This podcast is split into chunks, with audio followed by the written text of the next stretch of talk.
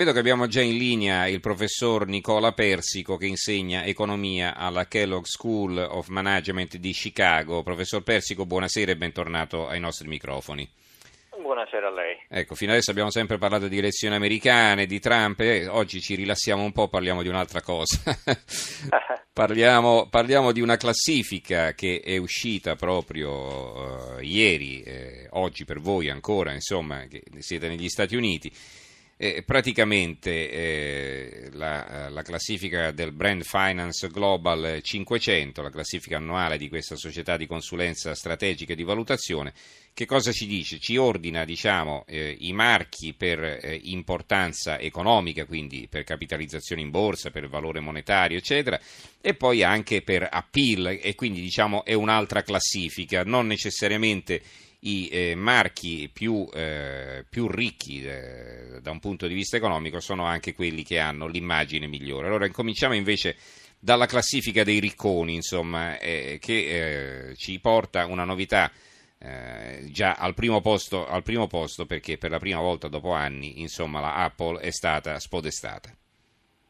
Sì, sì, sì. questo è un, un, risultato interessante che, che, che di fatto eh, riflette un po', credo, eh, da quello che ho letto, l'idea che eh, i prodotti Apple siano, ehm, per, per, quanto molto apprezzati, siano, costino anche tanto e quindi adesso con, con, altri, con altri, prodotti simili di Samsung, eccetera, eccetera, ehm, che abbiano perso un po' quella, eh, quel vantaggio che prima avevano, insomma, quell'unicità che prima avevano. Mm-hmm. E non a caso la Samsung risale in classifica dal settimo al sesto posto, insomma e, mh, mm, Google è al primo posto. E vedo qui ai primi posti ci sono eh, società o di internet o eh, società che si occupano di eh, tecnologie, insomma, o che ne so, vedo Amazon e quindi parliamo di vendite online, vedo ATT, quindi parliamo di telecomunicazioni, c'è la Microsoft, la Samsung, cioè praticamente ormai il mondo è nelle mani di questi grandi operatori, no?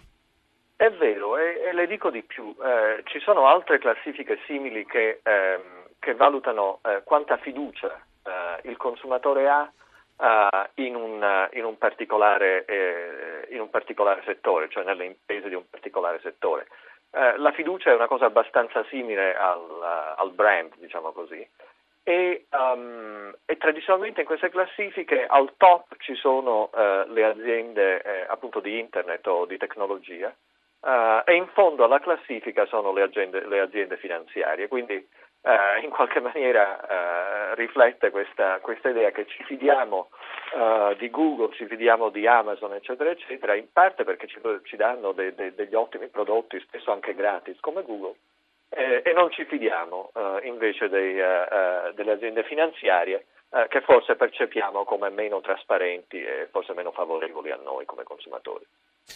Allora, ehm, parliamo invece dei brand, no? dei marchi, quindi diciamo i marchi che hanno eh, così, un fascino particolare eh, presso l'opinione pubblica. E qui la classifica è ancora diversa perché vediamo al primo posto un'azienda come la Lego, quindi torniamo a parlare di cose concrete, di mattoncini in questo caso, sia pure giocattoli, e, e una, eh, un, eh, un'azienda questa che ha scalzato dal primo posto la Disney, eh, grande colosso del cinema e non solo. E, e, la cosa interessante è che al quarto posto c'è la nostra Ferrari, una Ferrari che invece non compare eh, nelle, nelle, prime 500 aziende, ah no, sta al 258 posto, chiedo scusa, le, nella classifica dei 500, dei primi, delle prime 500 aziende del mondo, comunque capite bene, 258 posto e a proposito vi dico anche che l'ENI, che è la prima azienda italiana, è, è al 122 posto, quindi pensate quanto siamo piccoli, eppure stiamo parlando di un colosso eh, del, del petrolio come l'Eni. Eh, allora, mh, questo fascino particolare della Ferrari, professore, come si spiega? Anche perché la Ferrari ormai sono anni e anni che non è che sia vincente eh, nelle corse, eppure diciamo, questo fascino non solo rimane immutato ma cresce. Eh, guardi, è vero, eh, e così come è vero per la Ferrari, curiosamente è vero per altri prodotti italiani, eh, in classifiche simili a quella che lei cita, eh, troviamo in cima Nutella per esempio, oppure addirittura il parmigiano reggiano, cioè Uh, queste sono, sono, aziende per cui l'immagine è tutto e quindi investono molto nell'immagine e la vedono come, come appunto una, una, uh, un fattore, un fattore di, di, vantaggio competitivo importante. Quindi forte investimento um, e, e, nel caso appunto di tante marche italiane come la Ferrari o anche nella moda eh, un investimento che, eh, che paga. Mm-hmm. Come mai le aziende italiane diciamo, sono relativamente piccole? Eh, qui non stiamo parlando delle micro aziende, del tessuto eh, produttivo italiano che sappiamo è, è diciamo, concentrato sulle piccole e medie imprese, qui stiamo parlando delle più grandi aziende italiane che però sono dei nani a livello internazionale.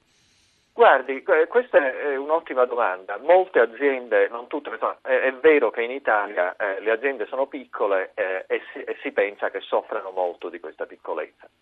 Uh, la questione annosa, nessuno sa esattamente cosa, però al, alcuni, um, penso a Luigi Zingales che ha studiato la questione, ritengono che parte sia, ehm, una grossa parte sia la capacità manageriale, cioè Uh, il fatto che le, le, aziende italiane spesso sono aziende a conduzione familiare che soffrono nel passaggio da una generazione all'altra e che spesso, almeno così crede lui, Zingales, uh, che soffrono in questa, um, uh, di, di, di, questa diciamo, limitata pool di esperienza manageriale. Quindi se devo mettere mio figlio o mia figlia eh, come seconda generazione, magari non metto invece un altro manager che potrebbe essere più ambizioso e più, forse più aperto al rischio. Ecco. Mm-hmm. Quindi eh, questa è una possibilità da considerare.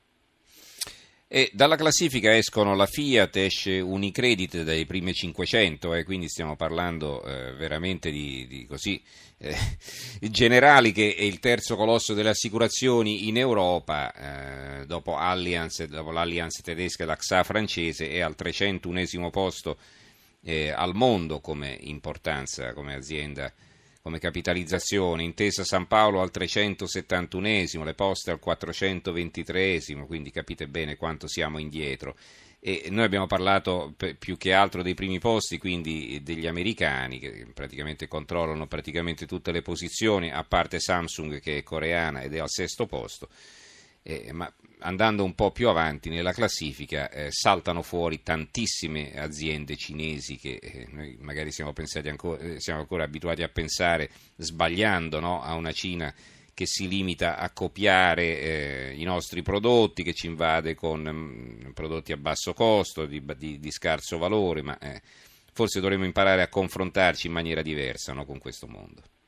Guardi, credo sicuramente sì, eh, ormai è chiaro che la delocalizzazione non è soltanto, eh, sta, eh, non è ormai delocalizzazione soltanto di eh, manodopera a basso costo, eh, ma poco a forza di delocalizzare eh, si è creata in Cina specialmente un enorme know-how dal punto di vista manifatturiero e, e anche ingegneristico, tale per cui eh, tante aziende eh, ormai non sviluppano più eh, eh a, a, casa, cioè nel, nella loro nazione di origine, ma addirittura preferiscono eh, delegare lo sviluppo eh, ad aziende di, di cinesi. Quindi è vero quello che lei dice, la Cina non è più indietro, si vede anche dai, dai brevetti, il tipo di brevetti che la Cina recentemente ha cominciato a, a, a creare sono brevetti di natura più avanzata quindi non sono solo tanti, ma sono anche più avanzati.